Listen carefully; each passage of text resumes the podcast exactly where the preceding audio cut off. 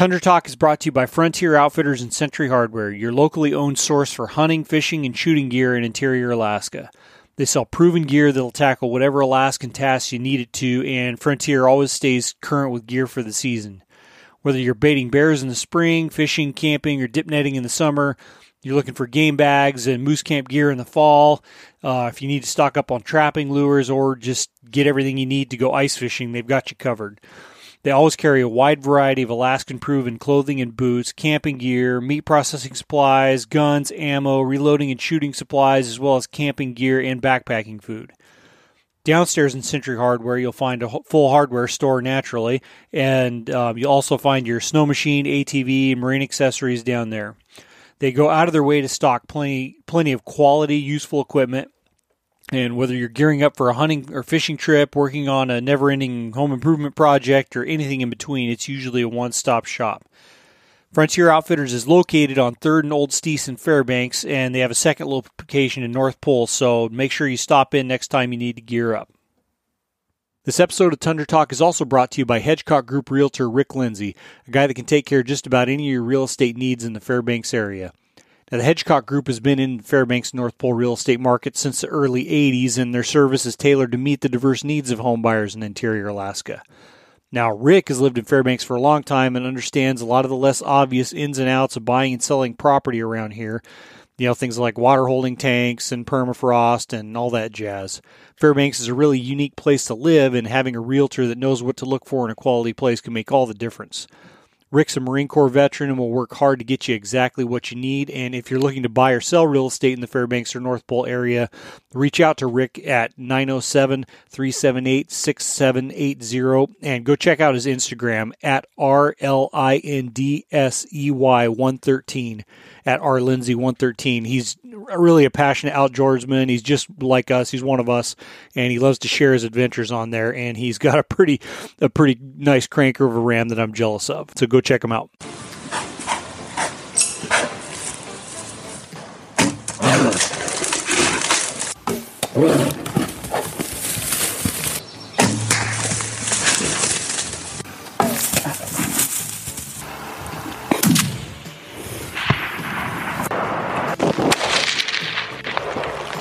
That's how you do it.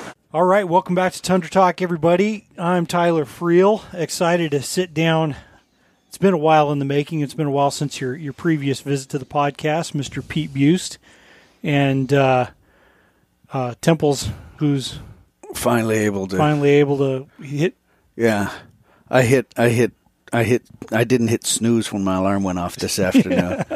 I turned it off, so I just. I literally just woke up a few minutes ago. No, it was funny. Temp, like because I we got that group text going, and I sent Temple, you still come coming over today? And Frank says, said, you need said, said he's asleep. You need to check, text him about two a.m. Yeah, But uh, no, we're all here, and uh, yeah, it's good to good to see you again, Pete. And now your book that you kind of you hinted at last time has come to fruition, and it's been out been out for a little while. And I did, I, ma- I my reading comprehension isn't great, but I did I did read it. It well, is- that, that'll work because my writing comprehension isn't. all that good. Well, you can't trust them editors too much. I mean, it wouldn't have sounded like you if you did it too good. well, the the a the plan was for it to be out uh, last fall in October before I bailed for the winter, and it was not ready until after I was gone.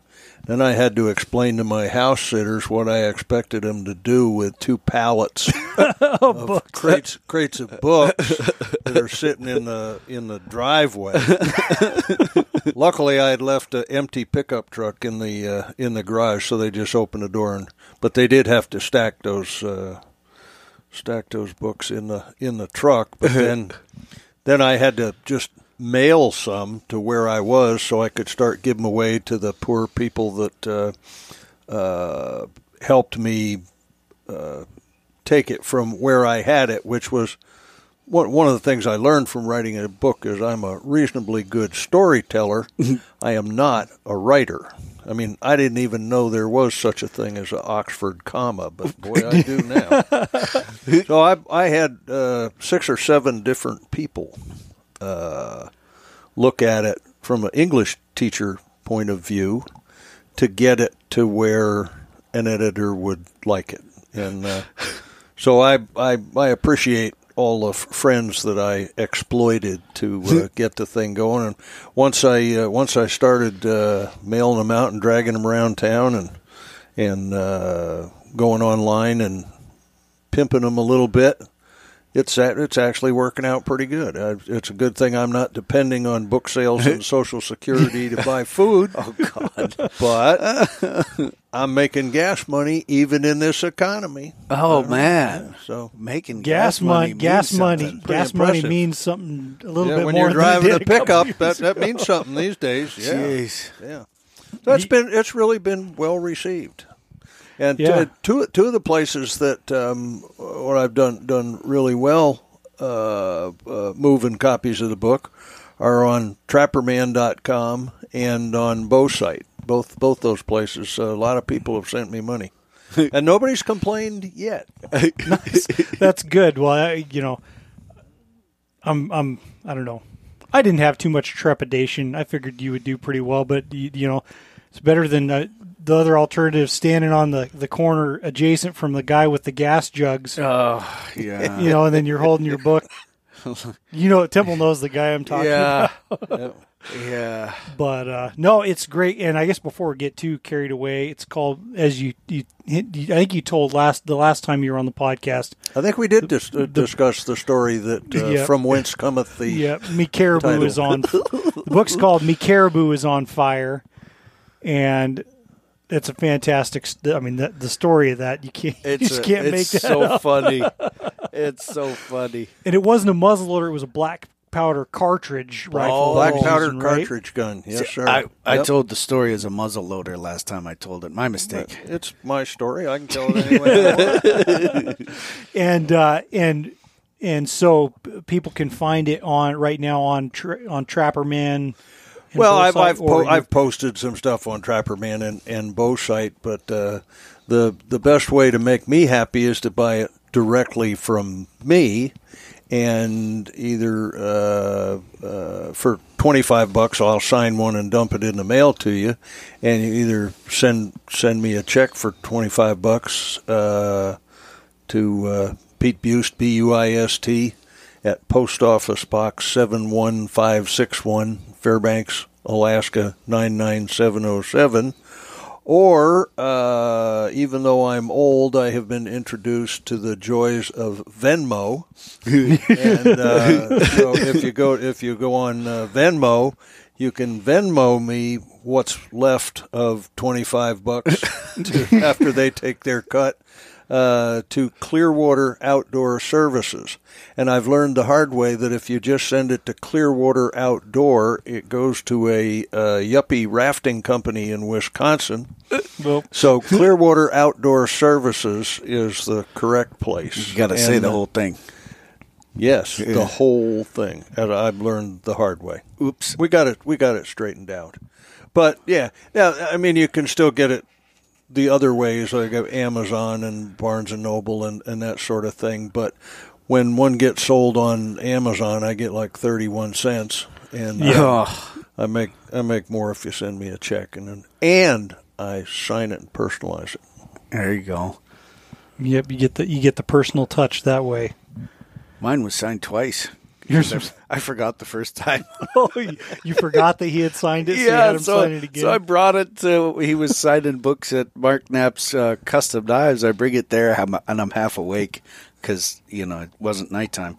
And he opens up. He goes, "Hey, I signed this already, dumbass. I'm, si- sign it again." But uh, uh, people people look at it, and it, I mean, I I chose that title on purpose. One because it's the name of the, the first chapter in the book, but it, it, it also I thought it was catchy. Oh, it people is. look at it and and they think, well, that sounds dumb, or alternatively, or sometimes both, they think, well, jeepers, the first typo I see is on the cover, but um, that that's that's how Aussies uh, pronounce my is they Yep. pronounce it me. Yep. Yep. And so I just put it on there. Eh, it's working so far. It works for me. And Well, after well- all, it's all about me. Yeah. yeah. No, I, I think it wor- I think it works well and you know, with your kind of subhead subtitle on the book, you know, International Adventures of an Alaskan Hunting Guide, then I mean, it makes me want to find out what the hell story happened to to come up with that. So, no, it's it's uh, I re- I really enjoyed the book and like the variety of stories too. Mm-hmm. Um that's cool. You know, and there's a lot of because there's a lot of variety, there's a lot of different directions to go with. I had never heard the the Fraulein on Beaver Creek story. Oh yeah. Luckily, Either. her, her her dad has passed away now. I'm not sure how he would take reading that story. It was, uh, I mean, the the whole idea was to to tell the stories that I normally tell around a campfire by the stove yep. um, in a in a form that would hopefully entertain other people as as well. And uh, luckily, at my age, um, when I can't remember what I had for breakfast last year, uh, this morning, um, I have kept journals and diaries of my trips for many many years. I've got hundreds of them stuck away, and now they're all on a computer. I had some that were just typed out, and I've transferred them all to uh, electronic uh, now.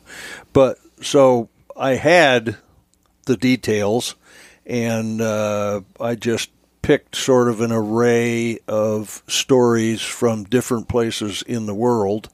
But the the overall theme, if you will, is that I like to have a lot of fun when I go hunting. Yeah. I mean, it's not that I'm not serious about hunting or that it's a frivolous pursuit, but I like to have fun while I'm doing it. And, Yeah. and one of the ways we do that is by joking and telling stories and spoofing on other people in camp and Yep. and uh, doing what we can to, to keep chuckling.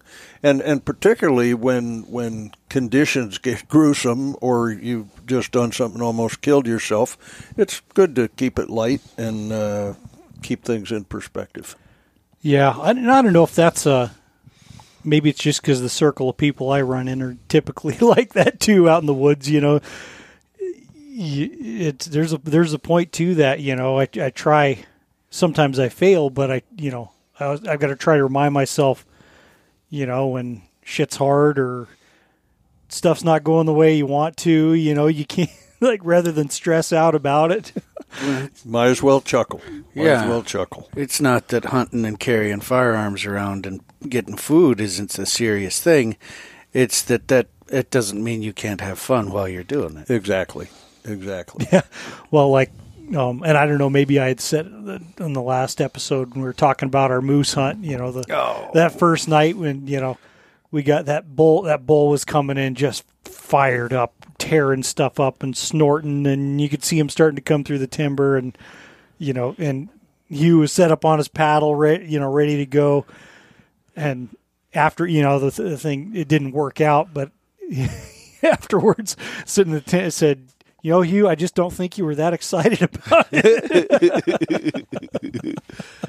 Say, holy shit, that was something else. The video you posted on Instagram, it looked like he was really calm. Oh yeah, he yeah he was. I mean, I think he was just doing his thing, but he was breathing pretty good. Like he was getting in the zone, ready to ready to shoot that bull. But uh, um, which joking around, I like your sen- your sense of humor, Pete. I, I totally forgot about. it. And you talk about joking joking on the hunts, your bison hunt. Where oh. where the guy the crow was with the crow guys With the crow, Oh. crow southern Montana, and they they were all they were all firefighters that I'd been. I I didn't know them or know that I was on the same fires with them, but we'd been on a lot of the same fires together, and we were just. I mean, we were clicking. yeah and um, they're they they guide a few, you know, old fat white guys to Buffalo on that uh, on that reservation, but we were we were clicking, and um, and and they're great jokesters. I I got the impression that if they had the average client who was not having that good a time, they would not have loosened up Yeah. to that that degree. And there were a couple of times that those guys just cracked me up. um, the the we're halfway up the mountain and a and a big six point bull elk jumped out, and we're supposed to be on a on a buffalo hunt, you know, on the sacred grounds of the uh, of the Crow tribe, and them guys pile out of that truck, and, and it sounded like the Civil War. They had all kinds of old rusty rifles shoved under the seat with scope falling off them and everything, and they must have they must have put twenty rounds down range and never cut a hair on that on that elk. They just pile back in the truck and and on we go. And then la- later on, there was another another guy with me, a local guy who had a permit to shoot a cow uh, for the church uh, to get some meat for needy folks, and um, and I picked out the bull I wanted and and shot it, and it dropped, and he shot that cow in the ear, and down it went like a box of rocks, and the the head guide from the tribe there comes over and he says. Boy, the way we're shooting this morning, he says, a good thing we're not playing cowboys and Indians. That's when I know I was on the inside with the with the boys. The, the other the other thing that really tickled my funny bone was on the they they had asked if they could have the soft parts from the buffalo, and I said, sure, I wasn't going to air freight that shit back to Alaska, and um, so that we came to a, a spring was a pipe coming out of the mountain. Somebody had driven a pipe into the rocks on the side of the mountain, and water was coming in there pretty good. So they took twenty feet of buffalo intestine, and one guy held it over the end of the, the pipe and washed shit out that way, and then they turned around and put it on the on the other end, washed it the, the rest of the way. And I said, "Oh, what do you do with that?" He said, "Well, we cut it up and and uh, sling the pieces on the on the fire, and it gets crispy, and and we eat them." I said. Um, because I'd been asking them what the crow named for this and the crow name for that. You know, I'm getting into the cultural aspects of buffalo hunting, and um, and uh, so I said, "Well, what do you what do you call that?" And he says, uh, "Menudo." And I said, "Well, that's not crow. That's Spanish." I said, "Why why do you call it menudo?" He says, "Because if because if we called it inside of the asshole, nobody'd eat it." them guys really they really have a, a great sense of humor and they and they loosened up when they realized I wasn't their average their average fat white guy that want to shoot a buffalo. and it, uh, it was just it was a great trip. I've learned a lot about crow culture and uh, the natural history of the uh, of the reservation and, and had a grand time and and shot a, a bull that was big enough to look like a trophy bull and small enough that you could still cut the gravy. Yeah. And I uh, it only cost me like 300 bucks to have the whole thing processed there in Hardin, Montana, and I just high graded out a few big boxes, 50 pound boxes, wet locks, and um, to ship back to Alaska air freight, and and the rest of the you know the burger and stuff like that, I just donated back to the tribe. I said give it to give it to old people, and they uh, that and the smoked salmon that I brought for them. I was their most most favorite hunter for quite some time.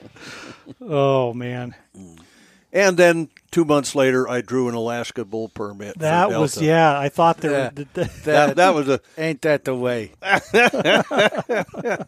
didn't eat anything but buffalo for uh, quite some time. And, and when I went down to Delta, I, I mean, I know a lot of those farmers down there because I'd worked during the land sale and, and so forth back in the 70s. I knew a lot of those farmers. I got permission to hunt a, a bunch of farms, and I shot it on somebody's farm that I that I knew. And uh, but what I did was I I purposefully did not shoot a big bull. My Yeah. permit was for a bull, but it could be a little bull or a big bull. And I purposely picked out about a 20 month old bull calf. Oh my! And that was a, just the finest piece of meat I've. You can talk about sheep and elk and all that kind of stuff. That little bull bison was the best meat as ever graced my freezer, Oh hmm. man! bar none, bar none. And I was, you know, a 20 minute drive from Delta Meat and Sausage. I just dragged it over there, flopped it up on the counter, and said, "Jeannie, call me when he's done." oh, nice. Yeah, I I wouldn't mind. Well, that that the old butcher boy out there has uh, Tony Hollis's son sh- had a tag last year, and Hmm. he wanted. Yes, he said we get we get one. to you know, bring the backbone over and cut it up into steaks, and I said, "Oh yeah, well." So he gave me he gave me a couple of them, and they were good. Yep. Man, I got a meat saw last year, and all I've cut on it was a couple of caribou you didn't want to cut up. But holy smokes, what a game changer! Like cutting shanks and backbone steaks, and The bandsaw? yeah, Yeah. Uh, yeah. Oh, they're, you know, even this car. Well, the caribou, caribou I shot this year, just at, you know, everyone can get particular on how they like to cut meat, but man, it can save a lot of time. Oh man, like it's I would just so quick. you know, like with that caribou. The hindquarters, I just knocked them into rounds, and then I can pick what I want for steaks, roast, Mm-hmm. and burger. You know, cut steaks out of the backbone. I mean, I've been probably told I like using my saw, so I talk about it frequently. It's the worst part about it is cleaning the darn thing. yeah, and that's that is really the Not thing's made to be stripped stripped down. It'd be nice if I actually had a well and a pressure washer yeah. Oh, to just blast the thing out. But I had to replace the motor this year. The motor, I don't know what year my grandpa bought that thing, but in the fifties, and the thing cut up. They lived in Lemeta and had a whole butcher shop set up in the backyard, basically, and they'd go. You know, I think at least the story was they, Grandpa got one moose. It was great. If he got three or four, it was even better. and they'd hang them all in there in the neighborhood over there in college. and come over and cut moose and divvied up. And but uh, is that how that area got its name? L E M E A T. Lemeta, Lemeta, yeah, maybe so. There's some stuff that yeah that, that I never. I don't know where where that got its name, but You want to hear my favorite cleaning a saw story? yes, I do. Oh well, yeah, I, I thought you might. um, I got a call one day from a uh, local outfitter here in town who uses horses on his hunts, and um, he said uh, one of my horses died. Oh. He says, uh, "Would you like it for bear bait?" I said, "Yeah, sure, I sure would." He said, "Well, um, it actually died about a month ago, oh. oh no. and it's a little bit frozen." Oh, Well, frozen comes in pass fail. It's either frozen Yeah. or, it's, or it's thawed. and A, he didn't want it to thaw out, and and so B, it was it was frozen solid in this little shed, and and it's not like you could just hook up to it with a chain and pull it outside, and I still wouldn't have any way to load it in the truck. I said, well, I'll just I'll just take a chainsaw, and I'll just cut that cut that poor thing up. And I and I did. I subdivided that. It wasn't a very big horse or donkey or so. I don't remember what it was. Some four-legged creature. one of them equine things. Equine things. And um, so I cut it up with that chainsaw, and then I just. Um, I just set that saw aside and forgot about it. Oh no! and in the spring, when my saw thawed out, it had all kinds of blood and fat and bits of meat and everything all jammed up in around the, the clutch and everything. And oh man, it was nasty. Whoa! Oh, yeah. Sim- one time I I was working down at Clear, and on the way, one day driving by, I happened to see a it was a magpie, I think, sitting on a moose hoof sticking up out of the snow. Oh no. and I get to looking, and of course, there's you know fox tracks, coyote tracks around. To go over there, it's like there's a whole moose here. So talk to this trooper and that trooper and this guy and that guy, get a permit to use it for trapping bait. And I hooked up to it with my truck, drug it up to the edge of the road, and I had one of those. Luckily, it was one of those cheap home light chainsaws. and those moose do not freeze completely before they are completely rotten. No. And you want to talk? Yeah, you want to talk about The steak. roofing stays a little warm in spots. Yeah. Hmm. Yeah, I think that saw just went in the garbage after that. I got to opening buckets or barrels in the yard one summer, and I I was trying to remember what I had where, and one of these had bait in it. It was quite a quite an assault when you open up something that you probably bucketed last summer, and now it's the middle of summer, and you're like, "What are these buckets? f- Oh, that's what they're for." Oh, Or later, my my uncle Jerry had a bucket that I don't know how many years that thing had been running, but scraps and trimmings and stuff that would go would just go in the bucket, and it got so bad it would never freeze. Oh, Keep And working so- like sourdough. And so you know that that is f- fox lure. You know you you carefully put on. You have to wear two two sets of monkey face gloves. You know, handling anything that touches that stuff. Uh-huh. oh, And then, well, yeah, it was potent. Good marten marten lure too. Mm. But you just stick a little bit of that up in a dirt hole set or on the end of a stick if you're being mm. if you're trying to be extra sneaky and not have a visible set for people to steal. yeah, man, damn trap thieves. But uh, one thing I noticed about your book, Pete, is you're a man who appreciates good grub. Mm. well, you can tell that by looking at me from the Which side. I did. I feel rude. Do you guys want a beer? We got No- one kind. no, but- thank you. Okay, you want one temple? Yeah, for breakfast. All right, here we go. What the beer you had for breakfast wasn't bad, so you have one more for dessert. That's right. Johnny Cash is such a. That's. Oh wait, that wasn't Johnny Cash, was it? Well, Or did Chris he- Kristofferson, Chris I think, wrote it, Kristofferson. but I'm all, sure them, gu- John. all them hey, guys sung it. They all took turns singing that. No, I um I've I've, I've always uh, liked to cook and obviously like like to eat. Um, when I was guiding, I had a fellow actually uh, was sort of my mentor from back east, who's featured in the in the book in some detail.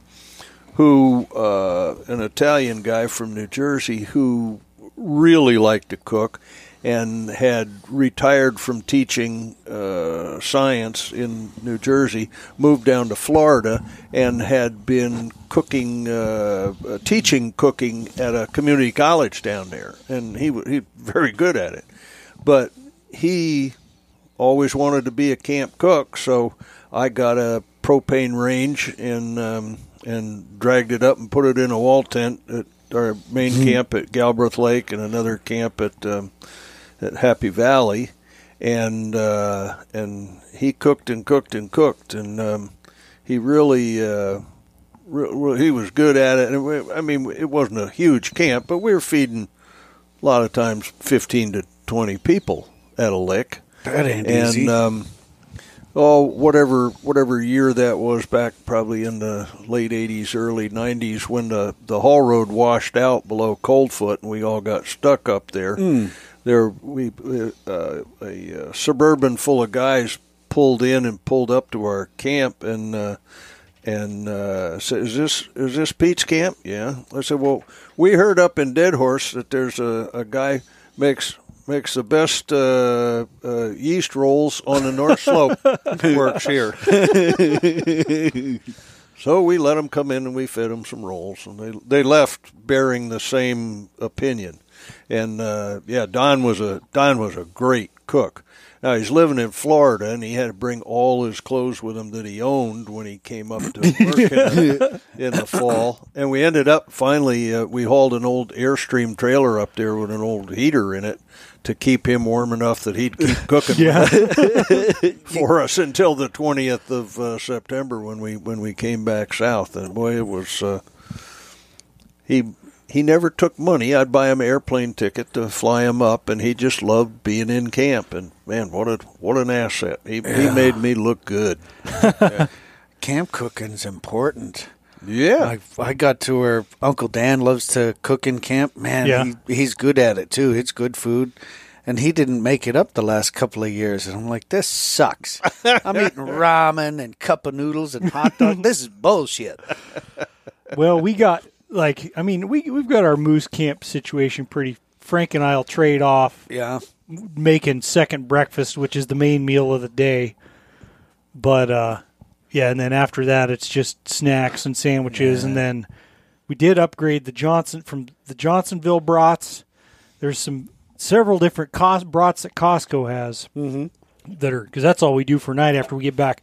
Walk back from camp, walk back to camp at ten o'clock, nine thirty, whatever. Throw some brats on the wood stove, and nobody really feels like making dirty dishes at that point.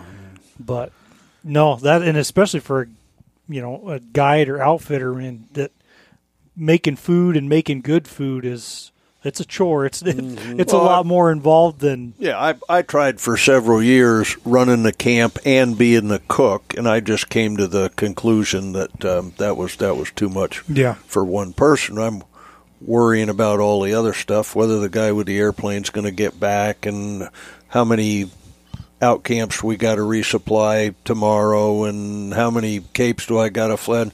It just was more than one person could do. It's a lot and of the- but the best decision I ever made was getting me a camp cook, at- getting that camp cook, because there was always coffee on, there was always rolls, there was always a pie or something Yeah. to, to eat, you know, and I didn't have to worry about it. I just had to stuff my face. Yep.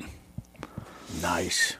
Yep. I uh and even, you know, it was, it was one thing you'll notice you read the book is you, you that must have been a detail you wrote down in your your your diaries of your hunts and journal like is what you guys had to eat cuz you're very specific on a lot did, of that. I did that like a lot that. of time, but I, I, I mean, I was, uh, you know, I was Like, I proud don't of some of the stuff that we Yeah. served too. You know, like, you know, surf and turf at the Johnson Yeah. Glacier was grizzly steaks and uh, shrimp Alfredo. Yeah. You don't, you don't get that when you're looking at rooting No. around in a box of Mountain House. No. no. No. No, I uh and even the you know like your Africa trips, I uh going over there, I wasn't sure what to expect. I mean, I'm pretty easy to please. There's a few things I don't really care for, but I didn't know what to expect going over there. And holy shit, it was like the promised land. Steak and meat and bread and the food over there was phenomenal. I've scrounged up a bunch of uh, uh, recipes and brought them back with me from uh, places I eat where you know them African people know how to cook. Boy, they they really know Yeah. how to cook. But you probably find find this amazing. But I have a funny story about uh, uh, a cook who uh, spoke Afrikaans and not a lot of English, but enough to get along and uh, my number two boy, who's not really my son, Peyton, was with me at this on this particular safari, and they would serve stuff both at dinner and for breakfast, for that matter.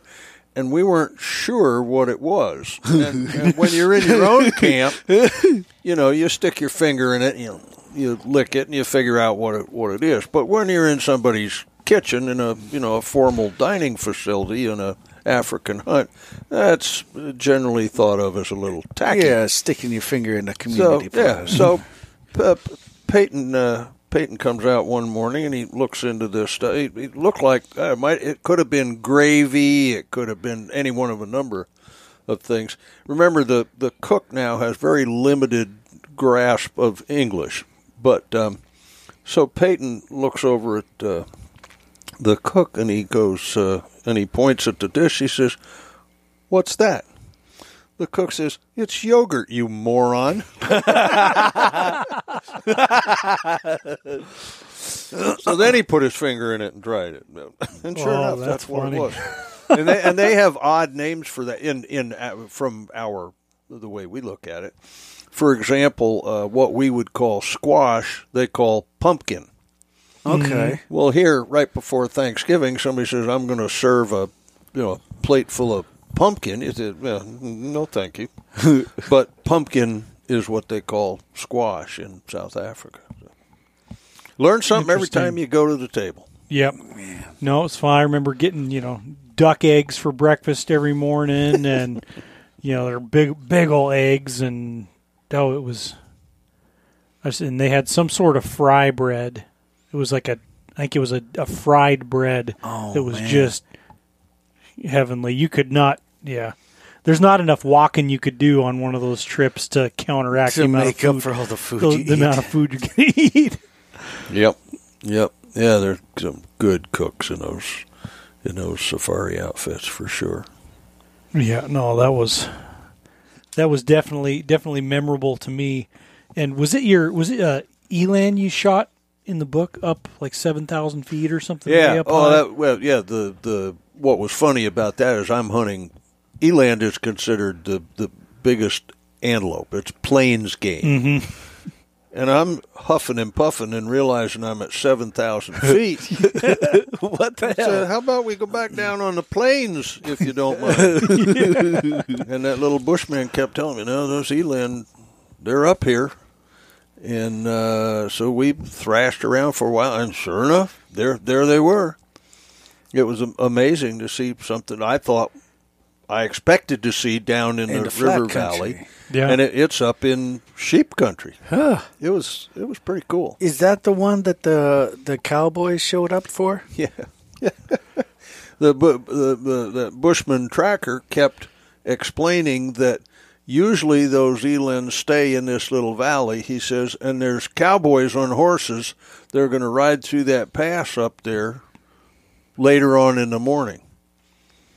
Well, we hunted and hunted and hunted. Didn't see any eland. Didn't see any eland. Finally, we saw some eland, and and I I kept telling my my PH. I said, "There's no cowboys out. There's no horses up there, is there?"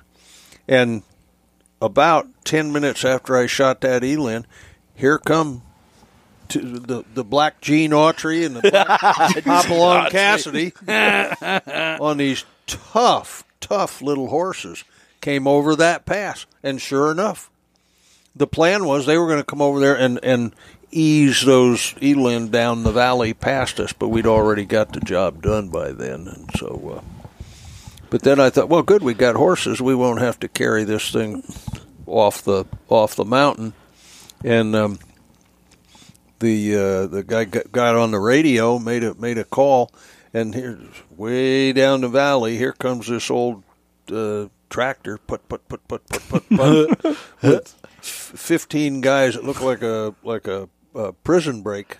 I mean, guys with missing teeth and half an ear gone. I mean, some really rough characters, and they somehow got that tractor and trailer to within no probably a half a mile of that eland on some old sort of farm roads. And then they all went up there and subdivided it into pieces they could grab and carried it off the mountain. I was impressed. So now, if any of you guys ever want to go moose hunting, you just call me. you got 15 packers, Ain't even that- an eland. They make short work of it. Short work of it. That's one thing that impressed me was the efficient. I mean, and they're doing they're doing it every day all season, so they're set up. You know, there's no screwing around. You know, even just with the Land Rover, a lot of the spot, most of the spots is like, yeah, sometimes we've got to break something down and pack it out, but most of the time we can get the get the truck to Well, it. And, and and a lot of times they don't they don't even gut them. They just cram a. I mean, I've seen a guy cram a Cape Buffalo into into the back of what looked like a Toyota pickup. I mean, there was a lot of buffalo hanging out to different sides and everything, but they they well they winched it in. And uh, you know the five or six guys helping to push on it, and they got it in there and put the winch cable over it so it didn't come out on the way back, and they and they t- and they took it back. But they they use all of it as well. Yeah, even you know, I noticed the stuff I was shooting. Their tracker would take the stomachs and Yeah. lay them open and, Yeah. and dump them out and clean them out, out, and yeah. they and they'd you know the soft parts they'd eat them. he, he didn't he didn't call it inside of asshole though. My cousin, when she lived in Fairbanks, she would get really mad at me for not bringing the stomach of the moose back. I'm like, go get your own. Like, that's I'm doing this by my. That was before the before the Uncle Dan days. I was usually by myself, and dealing with a moose by yourself is pretty stupid. But it wasn't going to stop me. And I'm like, nah, I'm not bringing any of that back. That boat's close enough to sink in without that. Yep. Hmm. That was the canoe days. Ooh, Yeah, that was rough. I got called upon to rescue him during the canoe day. Oh, yeah, oh. that's right. that was Erica called one more, or called called my son Jason and said um, Temple was supposed to be at the landing at such and such a time, and I went down there and I waited for uh, two and a half days, and there, and, and I got to go back to work, and uh, it was a very sad story, and and but Jason was happy to to share it with me, and so uh, so I said, well, I'll, I'll go down there with you. We'll take a look around. I said, but I'm not going to drive a a pickup all the way down to the Chatanika there. We'll uh, we'll go up. We'll put two two four wheelers on the um, on a trailer and pull them up to Murphy Dome with the with the truck, and then we'll put the trailer on the behind one of the four wheelers and go down. In case he shows up, we'll we'll be able to bring the canoe back up the, the road. And so we motored on down all the way down to the to the river, and it was obvious that Temple had been there because there was a canoe stuffed full of a dead moose, and it was his canoe, and obviously his his moose, but he's gone, and he hadn't been there when Erica was there looking for him. Yeah.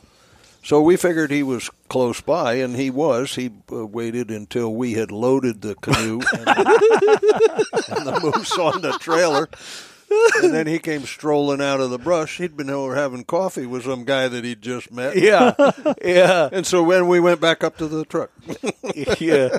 I missed three or four sharp-tailed grouse on the drive back with the 22. That was, yeah. that was miserable. That moose nearly cut that canoe in half lengthwise, dragging the keel over the rocks. Oh, I was sinking. Yeah. Oh, plastic or aluminum? That was uh that was a fiberglass blue oh, bastard fiberglass. canoe. Oh, so I still got it in the yard. I'm thinking of making a garden bed out of it. yeah. that's the best thing for best thing you could do with a canoe. They- well, Although uh, they make good for dragging behind the four wheel, dragging moose meat over canoe. through swamps behind the four wheeler. but yeah, I never. I like canoeing. I like it. It's a it's a fine way to to quietly float down the river and fish and hunt. But uh, you, unless you've got a plan, So for, is a four stroke. That's true. That's true. But as if uh, if as long as you've got a plan for how you're either got someone at the Yep. takeout downriver or a way to push that thing back up the river. I ain't like the old timers. I'm not lining a canoe back up river. I'm Yeah, you know, you know what's kind of neat about canoes and, and kayaks and that sort of thing is if you're in an area where everybody hunts with a riverboat, for example, Mm-hmm. um, if you've got a canoe to bring with, Mm-hmm. then you can go places where the guys in the riverboats are not going to go, Yep. and, and in, into places that they didn't look at. Mm-hmm. And if you've got aerial photos, or no, I guess you young guys use Google Earth. You can see where the beaver ponds and stuff are that are on the side of the river. And you know, well, three more bends down here, and on the right there's a big, a big beaver pond or something on the up on the side. You can go check that out, and uh, with a canoe or a or a kayak, you're better poised to to get something than the guys who just went by in a riverboat or floated by in a raft or, or or something like that. That's that's what I don't like about raft trips, particularly on some of the more popular rivers around here, is uh, non-residents, residents, whoever it is, they're expecting to see a moose that looks like it jumped off the uh, the uh, September calendar picture standing on the side of the the uh, uh, river, and they don't hunt. They just float and think they're going to see something, and they're- a lot of times they're sorely disappointed. Yeah, they might, but yeah, Oh yeah, you might, but if you if you float and you make a camp and you climb up on the hill and spend a couple days glassing, Yeah. you probably do better. yeah. Probably do better. I'm not going to add any commentary because I don't know how to kill moose anymore. Man, I feel the same damn way. What a two years now I ain't got one, and uh, it's just I, didn't- suppose you don't feel too bad that within a half a mile of your house, Yeah. me and Peyton shot one one night. I sure. Well, I shot one half that distance from my house when I Yeah, drew the same yeah. tag. Yeah. You know, you just gonna have to get over it. I'd Some- I'd had a I'd had a chemo treatment that day, and I felt like crap. And it was about eight thirty, and I said to Peyton, we, we were driving, we were putting two hundred miles a day on the truck, just driving around Fairbanks looking for, for a cow yeah. for him to shoot with a bow. About eight thirty, I said, "Look, I um, I'm pretty serious about taking a hot shower and finding a soft bed. Let's go home." He said, "Okay." Well, just we were coming up the old Steese. He says, "Just turn, go across Hagelbarger, and we'll we'll get down uh, Bennett Road, and, and and you'll be home, and and we'll call it a day." Five minutes later, there's a cow standing right on the side of the road. There's a, there a in the on two vacant lots and a vacant lot over here, and uh, everybody knows you should never take a frontal shot with a bow on a moose. But at nine yards, you really can't. Yeah. I mean, you can see the top of the sternum. Yeah. And he and he buried that arrow in her, and she was dead in less than ten seconds. And there was a there was a, a blood trail about two three feet wide going across the road. Oh, jeez. I said, Peyton, you need any help tracking that moose? No, he said, I think I got it. and that moose dropped ten or fifteen feet from the from the side of the road, Oh, perfect. and then it was dark. Oh, Not perfect. mixed bag. Mixed bag. So we called Jason to come help us, and we had three flashlights and a bunch of knives, but nobody got cut. We got it all done by ele- by eleven thirty. Moose was in the truck, and we were gone. And nobody called the cops. You'd think right on the side of the road Yeah. in town, somebody would call the cops. But I had a story ready. I was going to say, "Well, somebody hit a moose here. Yeah. We're just we're just we're, taking we're care the- of it." We're taking care of it. No, I well, uh, I don't know if you ever met Jeremy. He'd been on the pod. Jeremy Heifel. He, he, but he, he's been on the podcast before. But he had shot. It was his first animal he killed with a bow. Was his mo- cow moose, same tag. And he texted me one day, or and so I just got one. And oh, where you at? Well, and he was totally legal. You know, farm. It was a spot in Farmers Loop. Oh, I I, was I like, remember that story. I was like, make sure your cut your tag is cut. Have your license on you because 'Cause you will have a because, visitor. because the troopers will show up and they did. but you know, all was all was good. Yeah, Well, Pey- Peyton had his paperwork in order, but the the best part was he moved to Idaho two years ago, and he still put in for the for the permit. the best part was I picked him up at the airport, drug him over to Sportsman's Whorehouse, and he went in and bought a uh, non-resident hunting license and a moose locking tag. yeah. Nine hundred and sixty bucks. Jeez. You gotta be you gotta be sure you're going to get one. Yeah. Yeah. at that price. But he's cutting some corners. He's staying at Petey's bed and breakfast and driving Petey's truck. And, and, of course, we got a moose in three and a half days, so it worked out. Where do you put the locking tag on a cow? Through the ear? Cut well, you know, I asked that same question just because I wanted to see what the lady at the at the sporting goods place would say, and, and she she didn't go for it. But um, we decided since if a fish cop appeared on the scene, he was going to want to see proof of sex anyway. Put it right through. We right put it right through the old coochie, that makes and sense. had that skinned out but still attached to that Yeah. hind quarter. Uh huh. You know, usually you, I leave a testicle on each side. Well, that wasn't an option with a cow moose, but I Right. just put the locking tag through there, and uh, we're good to go. That makes good. I think you've. That's what I do with blo- with blo- bears. Yeah. If I shoot a, if I shoot a sow, just Uh. lock her up right through there. Well, That it's it's sense. easier than pawing over a you know a half frozen bear hide looking for that particular Yeah, piece that of real estate on a bear hide too. Yep. So Makes good sense. Yep. I uh, another book book thing. I couldn't. I was pretty shocked. That had to be quite the, the long, agonizing journey when you got got uh, when they tried to blow you up in Australia, having to get all the way because you didn't have surgery. You had surgery in Anchorage or Fairbanks, was it? That came came back. I I would have had s- surgery. Uh, well, well, make a long story short, for for those who haven't read the book And but who or should? soon will be, Yeah. I I had a a rifle explode on me in uh, when I was uh, hunting kangaroos at night in Australia.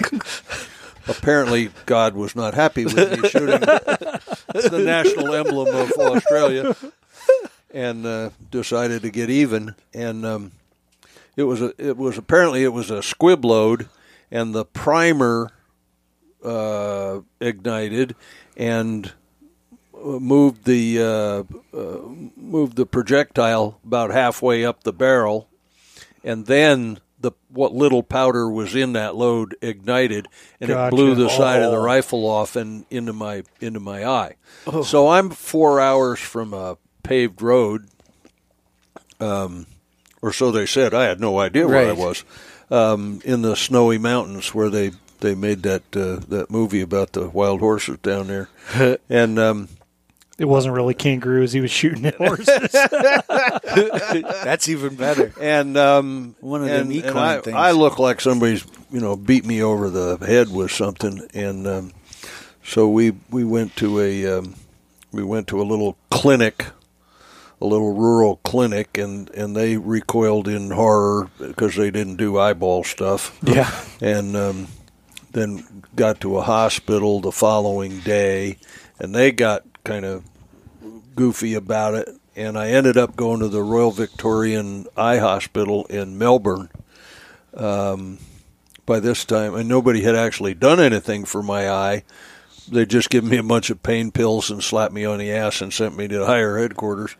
And um, so I finally I, I talked with those people for a while, and I talked to my own eye doc back here in uh, Fairbanks, and I decided to come back and have the have. I needed surgery um, to get the bits and pieces out of my uh, out of my eye.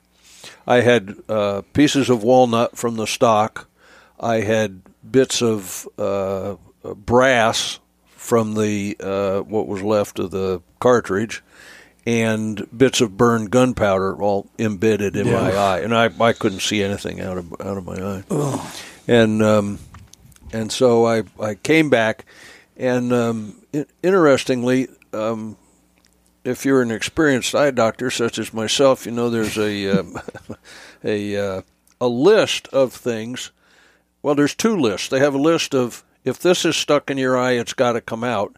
If this is stuck in your eye, it's okay to leave it. I was not aware of that before, Jesus. but um, I'm well aware of it now. And so it ended up they had to take the walnut splinters and the brass out. Mhm. But for reasons known only to scientists, um, it's okay to leave burned gunpowder in there. Interesting. And so it's still in there. Oh, But I, I came back. I was going to have surgery here in Fairbanks, but the uh, the only guy who was uh, uh, qualified to do that was salmon fishing, and, uh, and so I flew to Anchorage and had the surgery. And it ended up having the surgery like six weeks after the accident. oh my! That was six Whoa. weeks of pain like you cannot imagine. That just sounds Well, terrible. It was gruesome, and um, so uh, it was. Uh, it was the end of May, I think, before I had the surgery, and uh, they put a whole bunch of little tiny stitches in my eyeball, and those stitches stayed in until September. and one of the things I learned is when you have stitches in your eyeball and you're uh, going on fire assignments and you get smoke in your eyes, that makes it worse. oh, oh, that's uncomfortable. And I ended up getting back 2020 vision, even, Oh. even after all that. Yeah. So very, very lucky. yeah, boy, unreal. And that and that's the basis for the chapter. The Aussies try and blow me up. I did have some fun when I went back. That was in 2007. I went back two or three years later, and I mean those guys, to their credit, they felt bad about it because it was one of their loads that blew up and almost killed me, and um, and I kept reassuring him, you know, I've had the surgery, my insurance paid for it, it's okay, don't feel bad about it, and everything. But I figured, you know, I'm going back. I could have some fun with this. so when I got off the airplane, I was wearing big sunglasses. And, and I had one of those white and red canes going like this, doing my best Stevie Wonder imitation. If I could have borrowed a German Shepherd, I would. and those guys just about shit. It was fantastic. Oh, it was man. great. Oh man! Oh, might as well have fun with it. you gotta, you Because gotta. by the time three years went by, it wasn't painful anymore. Yeah, you can laugh about all kinds of things when it stops hurting. Yeah. Now I've got some cataract issues in that eye that are that are not uh, not unrelated to that uh, mess. So I'll take care of that in the springtime when I get back. Yeah, but at least, yeah, like you said, all, all things considered, man, it's a Fortunate. That could have come out a lot worse. fortunate. Yeah. Yeah. You know, it's pretty. I don't know if it's incredible that you can shoot as many gun, as many rounds of ammunition and not have anything happen. If that's a feat, you know, amazing. But it's like that goes to show what a yeah Well, we cer- all- a co- combination of events because it takes a lot to blow up. Oh yeah, blow up a Yeah, gun. Yeah, and it, I mean, it, it was a well made. It wasn't something that some guy put together in his Yeah. basement. Um, you know that with that there was something wrong with it. It was a you know it was a you know a regulation made in the factory. Shouldn't have been anything wrong with it. Rifle, but um, yeah, weird stuff happens when yeah when you get well, the, the everybody incorrect- wears. Everybody wears safety glasses at the range, right? But do you wear them while you're hunting? No. of course not. No. You're shooting the same rifle. Yep. Guess who wears them while he's hunting now? Oh yeah. That'd be me. No, and and really, I if it's sunny, I, I usually wear have sunglasses on, Mm. but that's not a lot of that's not a lot of hunt, hunting. It's it's not a bad idea even to just wear clear glasses in the woods in general. Think all Yeah. the bushwhacking you do, and all it takes is one one stick or like our Man. our our but Florida resident resident buddy Nick Oh yeah. riding a sled a couple of years ago. Uh, the ski Just- broke a twig and threw it up in his eye, near Oh. blinded him. yeah. Nick Mookie? Yep. Yeah. Yeah. Yep. Or cut cut across his eye. Yeah, cut across his cornea or something. It Yeah, was- it you know, was I think he's he he did get it get it back, but I mean, just one freak tiny little thing or fishing, Uh-huh. you know, sharp hooks flying. Oh around. man, I hooked myself with a fly rod, but good one time, and this was before I started pinching barbs. I started pinching barbs after that. Whacked myself right in the ribs, Oh, and I couldn't get. I couldn't pull it back out the the way it went in because of the barb. So I went home and started taking some, you know, home home anesthetic whiskey. Liquid form. Yeah, and and I'm like, yep, nope, that ain't backing out. Yep, nope, that I better have another shot. So eventually, I decided I ain't gonna back out, or I'm too much of a wimp to just give it the real yank it deserves. So I started pushing it forward, and I had to nick the skin to get the tip out, grab it by the pliers, cut that off. yeah. One time we, uh I don't know, I was probably 19 or so. My dad and one of my brothers and one of my sisters, we went camping camping up north, and we were camping at the one of them Jim River. There's a, I think it's the third one. Anyway, sitting there and woke up, and my little brother was doing some fishing, and he comes. We're cooking breakfast. He comes walking over, holding his fishing pole. Dad, I got a hook stuck in my head. He turns around, and that Mepps spinner's just dangling from the back of his head. so I had to put him in a headlock, and we. Dad got his Leatherman, and Yeah, you know, just had to do it. there's ways. To, I mean, if I'd had somebody, someone with a good with pliers or something, tell me, all right, on the count of three, we're yanking that back out. One, two. whack, one, bam. It probably would have come out, but I'm do I'm trying to do this to myself, and I'm Yeah. just a little bit of a wuss. well, skin's tough too. Yeah, it- even human skin is tougher than you think it ought to be, and you're just like, what the hell? Why won't this hook go, go through that? Did you have much trouble getting back behind the rifle after that, Pete? You know, I uh, imagined that I might, and uh, being a, f- a subscriber to the the uh, old adage, you need to get right back on the Uh-huh. horse when you get bucked off. Um, even with my eye all bandaged up and everything, within two days, we we were back in uh, Narooma, and I said, Dan, let me borrow a 22 or something and start Yeah. and start shooting it. And I went from the 22 to uh, something like a 243 or something like that, and then I um, I never shot another 308 again. But Yeah. um, but I, I was I was back shooting a, a 300 before I left Australia With So- your other hand, with your other side. well, I just with my you Yeah. know, I'm just generally pointing it down Ah. range because I was afraid that I would be I would have a world class flinch for Yeah. the rest of my life If you I, didn't if work I out of didn't it. do Yeah. And I so I did that on purpose. Yeah, there's some things you have to. Yeah, that was. Mm. No, I still can't hit anything, but it's not, But not you can make I'm them go flinching. bang. Yeah. not because I'm flinching. you know. Yeah. Man, about the worst PTSD I've I've had, you know, living the sheltered life I have, was when I totaled my wife's car on Farmer's Loop.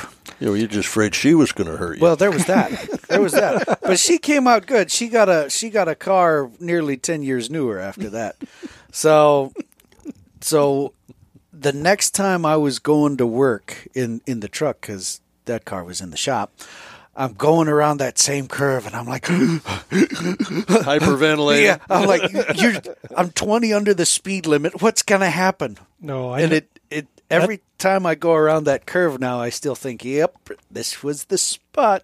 There's there's yeah there's something to that. We'll spot um the only serious wreck I was in. You know, I I was fine. I had my my my oldest son was like maybe just turned one.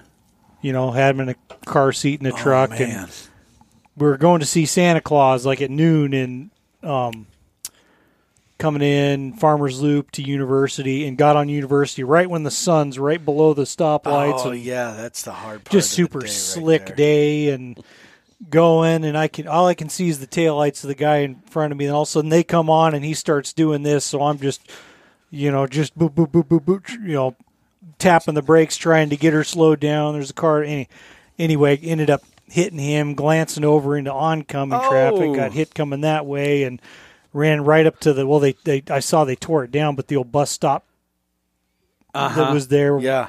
where they have that walking bridge that pill piling was crooked because of my truck and you know thank goodness everyone was okay no one got hurt but man that rattled me Well, thank goodness Pretty good. we're smart enough to drive trucks. too. pickup Yeah. trucks yeah Yeah. you know I, it would have been a different story if if uh, it, I'd been driving the Tesla oh man. but uh, no it it took yeah it took a little while but I remember yeah I remember spots have a little fender benders or you know spots I've run over slid and run over signs in the median oh jeez. And I always hold my breath when I'm going by spots that my bro- my boat has broken down. Oh yeah. Yeah, broke down boats suck. That's miserable. Yep. So you, you said you had a few additional stories too that weren't Well, like I, bonus I thought material. of some things that uh, that might be interesting, and um, one of the ones that uh, came to mind was um, it's related to both hunting and uh, the idea of rank in the military. And um, you know, I never got very far in the military. I was a draftee and a you know common enlisted swine. And um, but uh, a friend of friend of mine who was a guide here in town for many years, dead now, told me about guiding four military guys out at uh, Wood River back in the in the fifties, and um, he said they uh, they hunted two or three days, and it was just him guiding these four military guys. He said, and there was a there was a uh, a colonel, and a captain, and a sergeant major, and a sergeant E five, and um, so they finally got up on a on a on a bunch of sheep, and um, and and it, it was all rams. And back in the day, it was three quarter curl uh, was the minimum size, and uh, he says uh, he got those guys all laid down and and pointed in the right direction, and they commenced to laying down a withering field of fire. Soon there was white sheep with red spots running everywhere, and um, so he finally opened up and uh, made sure there was four dead ones. And uh, he's thinking, well, nobody knows who killed what. I know where this is going. But, but the way it turned out, the uh, the 41 inch ram belonged to the colonel, and the next smaller one belonged to the captain, and then the sergeant major got the next one, and then the smallest one belonged to the sergeant E5. And that's how rank works. but not not a one of those guys killed one of those sheep. They just they they put holes in them, but didn't uh, didn't get them. And he he loved to tell that, uh, that story. I just always wished I'd came on that many rams in one bunch, Man. especially with a 41 incher in it. You know, that Goodness gracious. must have been a while ago in 20A. Which that uh yeah, I uh I think well, the one ram I've killed in 20A, which was that one, there was 27 rams, I'll be darned. Yeah. a bunch of them. They initially I'd seen a- handful and then by the time I got over them there was two big bunches of them and him and another double broomed one that from 200 yards above him I couldn't tell which one was bigger, and I was getting nervous that, that this was working out too perfectly. So I better just pick one and shoot. But uh, that also, uh, oh, that reminds me. I was showing you this rifle that I don't know. Did I show you this? My, it was with this rifle that my uncle Jerry actually killed his uh, forty. I think he was almost forty-one when he killed it in his house. But that made me that story reminded me his story killing that one he was with his his, his uncle was along with him sheep hunting up in the brooks and they uh I played with it before. when- Okay. They while got- we were waiting for you to wake up. Yeah, It's, waiting uh, for- I was on Indian. it's time. uh I was going to say it but I didn't know how it's, it's better coming out of the better native guy, coming right? out of your mouth yeah so uh we Village standard Yeah. time. so his uncle was sheep hunting with him and they got on this big bunch of 30 some rams and um, his uncle at the time i mean it was like in the 80s i think or 90s um, had a scope that would the way he explained it it would actually like elevate as you turned up the power Whoa. I don't know if that's the case or what, but he said that my they picked out the biggest ram in the bunch, and Jerry said he got on that 300 H and H got on the on the second biggest one that he could see, and and his uncle, I think it was Uncle Johnny, missed him, and then all pandemonium. Jerry said the ram he was aiming at jumped and he missed.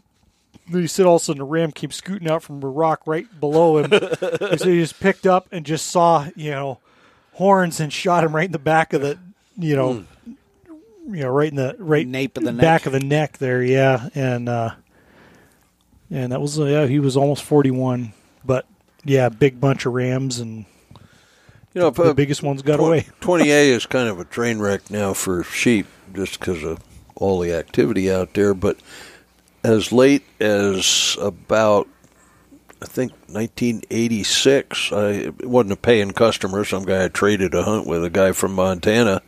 Um, uh, he took a, um, with me, took a, a 14 year old ram Wow, that's an old out- one for out of there. Holy Now it was it was broomed back to a little over 38, mm-hmm. but it was a magnificent sheep. It looked like a bighorn. It Oh, I'd shoot like a 38. Oh, rather than yeah. something with lamb tips, I'd, I'd take that one every time. No. But Ain't- 14 years old. Wow, that's incredible. That is old. Anytime, yeah, anytime you can get one that old, it's just impressive. Yep. What you did what did its teeth look like at fourteen? It was missing some. Yeah? It would. It didn't have a lot of time left on this earth for sure. Really nice ram. Them old critters are cool. Yep. They the way they develop character and s- scars. Like and, old guides. yeah, yeah. I aspire to you know reach that that stage at some point in my life as well. Do you even have, well, you do have some gray hair in your beard. No, I don't. I'm just a little bit vain about it. Mm. I don't know why. I'm like, there is no gray. Get some Grecian formula or whatever, I'm, I'm, all, I'm just for men. so I'm, I'm vain about the existence of any hair that isn't black or brown on my head. And I'm too proud to go get that crap. So I sit in this middle ground where I just, I'm angry about it. Just deny it. yeah, Yeah. just deny it. yeah. I've been told I have a white a white hair or two. Yeah. But I don't believe it. I got some if you need some. well, at least you still got a full head of hair, Pete. Indeed.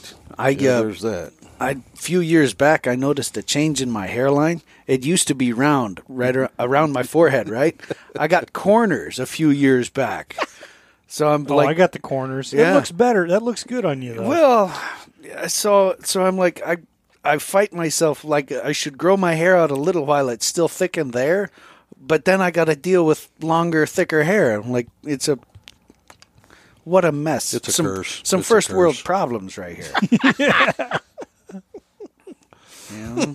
Well, the other day, my son's asked, you know, all the things kids ask you. How old are you when you start to grow beards? I was like, well, most most people maybe maybe 13, 14, you probably 20. and you're not going to get a whole one. I had a goatee in the eighth grade. Yeah, you're one of them guys. Cardboard birth certificate written in crown. Yeah. I am 12. Yeah. Yeah, it was terrible. Uh, First year of high school at Mount Edgecumbe, I'm sitting at the table like a regular kid. And I didn't learn this till later, but all my classmates are coming into class like, why is the teacher sitting at one of the kids' tables? And then the teacher walks in. She's this little slinget lady who looked 12, and I looked older than her. And it was just, it was funny. That's funny. Well, I feel like you've you've hit a good medium. I've finally, I've gotten to the age I look in the last few years. yeah. yeah. So, Pete, the um, the evolution of trapline transportation. yeah, what, I uh, was ju- I was just picking through the, the story of the long Tanana the Tanana Flats long walk. There's, yeah, I got two two death marches immortalized in the book. Uh huh. Um, yeah, I I started out running dogs. Um, I uh, I ran six or seven dogs for over fifteen years, trapping on the Tanana Flats. Now, there's not a lot of hills and mountains and everything up there. It worked out pretty slick, but I spent a lot of time snowshoeing trails for dogs to run on. and then, um, and I had about 80 miles of line on the on the flats, and and you know, with a backyard trap team, you can't do that in a day and get any work done. So I'd take two or three days to get around, and I had tent camps and stuff, and then I finally upgraded to uh, to having a, a snow go, and um, and I've never been much of a mechanic. I but I I ran Elans for many years, and then um, and then uh, actually the first decent long track was that long track Tundra now that your boy has, Yeah, and um, they love that thing. uh, it's, and it's great for that. But I, I mean, I hauled logs with that. That's why the track wouldn't stay on, and why I was getting frustrated with it. But it's it's perfect for for the kids. But, uh, Well, and using Elans for years say some says something about. I guess it's what you're used to. I mean, my uncle talked about. Oh yeah, run. We'd run our marten line. You know, after I I took over for a few years and older, kind of reopened up an old line of his that hadn't been touched in decades. But he. uh Oh yeah, you know when we get some snow, I'd have to snowshoe the trail so you could get up the hill with the Elan. And I mean, I, I did it for a little bit with old beater three forty, or is the three eighty the Skandic the old original? Oh, old so there was a 380 scan. three eighty, yeah, There not a three forty. Three forty is like a Polaris motor, Yeah. um, and that one would do okay. And then you know some mix it in with a, had a had a Tundra Mm-hmm. long track and. It did pretty well, except I'd have to leave my wolf gear at the top of the hill when I'd go down in the valley, So that and you then I'd have to run up. alongside the machine on the way back up. well, seeing a you know a six foot four fat man running an Elan, a That that's got to be funny stuff. but you know they were simple. They were you know they were easy to, to work on. They they ran and ran and ran. You know, occasionally you'd end up sucking a bunch of snow into the carburetor and have to thaw it out. But I carried a torch for that. And uh, you know the old Tillotson carburetor, easy enough to rebuild every year if you wanted to do it. It was just no big deal, and you could take them apart and stuff them in a Super Cub and and um, and fly it out to the line. Yeah, I picked up an Elan this fall uh, from J.R. Peterson. He had a he had a fleet of them. He was he was moving for a lady whose trapping husband had passed, and uh, I sat on that thing. I am not the ten year old child that grew up on an Elan no more. Holy I, I didn't ride it sitting down. I, I rode on my knees. That's why Yeah. my knees are shot now because mm-hmm. there used to be a little glacier on each Yeah. on each knee. They were they were frozen and you know cranked up like that. It'd take uh-huh. me a half hour to learn how to walk again. Yeah. but man, it's a it's a it's a reliable machine. Yeah, Simple, there's something to be said, you know, and like old two-stroke outboards, the stuff that the simpler it is, the the narrower the the fixes are when stuff Yeah. goes wrong. Yep. It doesn't mean they aren't moody. You gotta you gotta sweet talk the damn thing to start it. Otherwise, you flood it, and it's you know they develop a personality, and you learn how to how to dirty talk them to make them start.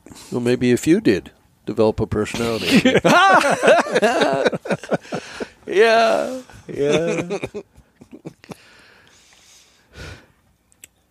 And that that damn Viking I got. I mean, it's an old Viking. It's a 09, the VK Pro. Yeah. the Yamaha big ass four stroke wide track pig. It's wonderful when it starts and isn't stuck. Yeah. it's comfy. And when it's not raining on you, or Oh, the the the heated seat that they sell as a gimmick. It's got a heated seat, Pete. It's a heated seat. so you can make water. Right. yeah, right on your balls. That's a great thing at 10 below. Well, uh, at cer- colder than a certain temperature, it, the seat stays dry. Warmer than a certain temperature, every It stays all- wet. Yeah. yeah, Yeah. Yeah. No, thank you. No, I no. No. well, unfortunately, it's not the greatest market right now for. no. What's funny is genuine value. Those tundras are probably worth more now. Definitely worth more now than they were brand new. Yeah. If even even without today's ridiculous inflation of everything, it's you could probably sell a Tundra now f- more for more now than when when Compeau's last sold them. I don't remember what I, for example, what I paid for that uh, for that Tundra, but I know my first Elan cost less than nine hundred bucks. yeah, that was brand new. No, I, Brand I, new. I remember back when they right before they quit making them, just being in, in and out of Compeau's. I remember they were something like 23, 2400 bucks mm-hmm. Yeah. before they quit making them, and now I mean it wouldn't wouldn't even not all all current situations considered. I mean, three grand for a good Yeah. one in good shape running. Yeah. As long as you can find parts for them, you can keep them going. Yeah. Uh, and you can you can do that as a simple village mechanic, and not not to denigrate that. Some of them guys are really good, but like you can do it without a computer. Yeah, yeah. You don't have to be a, a technician. You can, if you can work a socket wrench and a crescent wrench, and maybe the odd circlip tool, you you can keep an elan going. Yep, it is the. It is almost the season for that. I haven't I haven't wo- I haven't woken the beasts up yet, but Me either. I'm not ready. I still got a whole bunch of stuff to move out of the plow's way. Like I th- just life gets in the way. I of broke. living. The, yeah, it does. I broke in the plow. Did the boys get the firewood put up? They did. They did. They did eventually stack it, which is why they got to play hooky last week to go duck hunting and beaver hunting. Because that changed this year. I didn't realize it, and I've been telling people you better check where you are, because uh, you can't be shooting beaver in some places. It statewide now. You can- Statewide now. you Yeah, can that's- trap them with a rifle or, or bow and arrow. So we they got to play hooky one day last week because they did their choring, and we went floating around, and we didn't see one beaver, not one grouse, not one duck. We whacked a couple of squirrels that are in the freezer that are going to end up in the pot, but uh, man, it was just. It was a beautiful day, but we didn't Beats going to school. It sure does. It sure does. Saw a cow moose and a bald eagle. That's about it. She did not like the sound of aluminum scraping across gravel. We found a shallow spot. Bam! Straight away. Yeah. Yep. So any big any big plans for the you're you're heading down south for the winter? Do you got any, Going any south big trips for the winter. this winter? I um, I trap coyotes and coons back east. The coyotes are worth about twelve bucks, unless you trap them on a uh, uh, hunt club where the guys want to get rid of coyotes. In which case, they are somewhat more valuable. than Yeah. that. And uh, so yeah, I'll do that and shoot some deer and be back in the spring. And then um, both boys are going to Africa with me in June Yeah. but I do not feel the need to write another book. You gonna come back after turkey hunting, or are you gonna make a trip back for turkeys in the spring? I'll uh, I'll go back for turkey season, and then I'll be back here and go to go to Africa. So I do appreciate the wings. I do. I do what I can. I didn't get a bird last year. Yeah. Jason did, but uh, but I didn't. Yeah. But um, you know, the turkey situation was grim. We had you know butt deep snow all winter, and I think that I think that affected the turkeys there. We'll see. I'll I'll know better this year when I get to look around, and get some trail cameras out, and that sort of thing. Yep. No, that'll be fun. I'm excited to go bow hunting for whitetails next, yeah. or wheelie bow hunting for Oh, whitetails that- next week. Man, s- the group text you're talking about, calling that the easy button. The easy button. Yeah. Oh, I just was said it. I, yeah. Sorry, Nick. I, you- I just say it because it makes you it pisses you Yeah. off. I think a lot. I just had said it once, and then and and yeah. so I got the bow set up, and oh, this is at 70, 70 yards. there's such Easy- a difference. it's just different. Yeah, Yeah. there. You know, there's. It's like on in and it looks. It depends on how you look at it. In some ways, like relatively speaking, it's much, much, much, much easier to shoot than than a recurve. But but that doesn't mean it's easy. No, there's a whole. It comes with and its there and there, yeah, there are things about it that are not as easy or nice and simple as a as a recurve. I mean, but it's fun. I like I like shoot. I don't shoot it as much as I I like. It's one of the reasons I like shooting recurve so much is because I have to shoot it so frequently to stay proficient. In this one, yeah, you know, could not touch it for two or three weeks. Pop out within two shots. It's dropping them back in there, but. I, I th- I think you know I mean I if I'd been I'd bring my recurve if I'd been had been shooting it more but I think some ways you know up close especially you got a little bit better advantage if you're shooting proficiently with a recurve there's so much stuff yeah it's so much stuff you don't have to worry about but So I, I've never hunted with a compound, but I had one for. It was a cheapie off at a Craigslist, but it had it, you know, the release and the sights and so on. And uh, it just didn't turn my crank. It was cool to be shooting beer cans at, at 20, 30, 40 yards, dropping them right on there, but uh, it didn't turn the crank. And then I got a halfway decent recurve, and it was like a fire was lit, and I had to go get the stuff. it's kind of the same it's the same way with me but it's fun especially after learning doing a bunch of the coaching training and stuff like learning more about it it's it's its own kind of game but Yeah. I'm excited. It should be fun. Go, go make up for not killing Yeah. stuff this fall. Just to caribou, I got to eat. I'm on the dog food diet this year, so Tell us about scrounge uh, something. avenging your lettuce, Pete. From the porch, avenging Oh. your lettuce.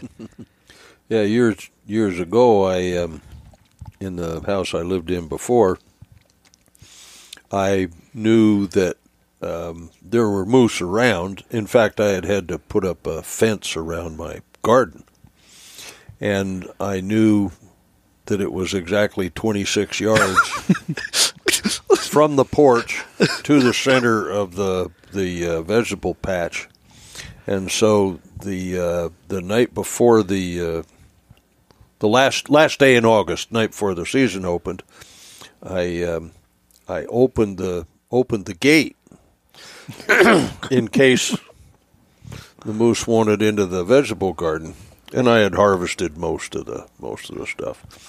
But um, I actually I went goose hunting that morning out in the Eielson Ag area. I had a buddy that had a farm out there, and shot a bunch of geese. And I came home and I took a shower.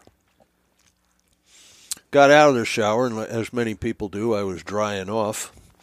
Um, and I slipped on a just a pair of shorts, and I looked out the window, and there was a moose slurping up broccoli plants in that in the garden, twenty six feet or twenty six yards, measured yards from the from the end of the porch.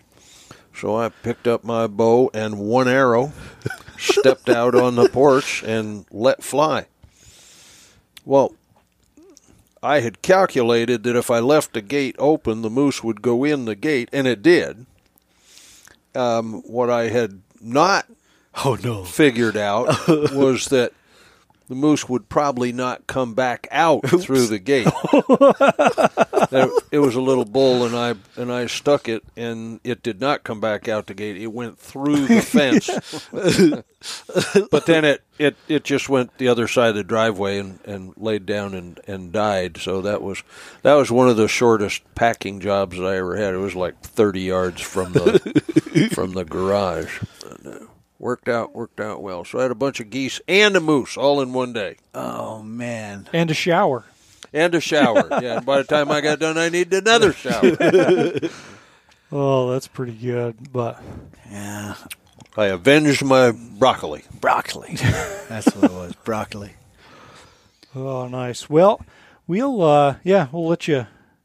I know the the batteries might be running out on your life alert. So let you- we'll let you keep going. Get, let you get back to a charging port, Pete. No. but no, it's been I'm going to go eat some supper is what I'm going to do. Yep, that sounds like a plan. It's been been great to have you over, and uh, I mean, always fun to hear stories. Nobody else may appreciate them, but we do.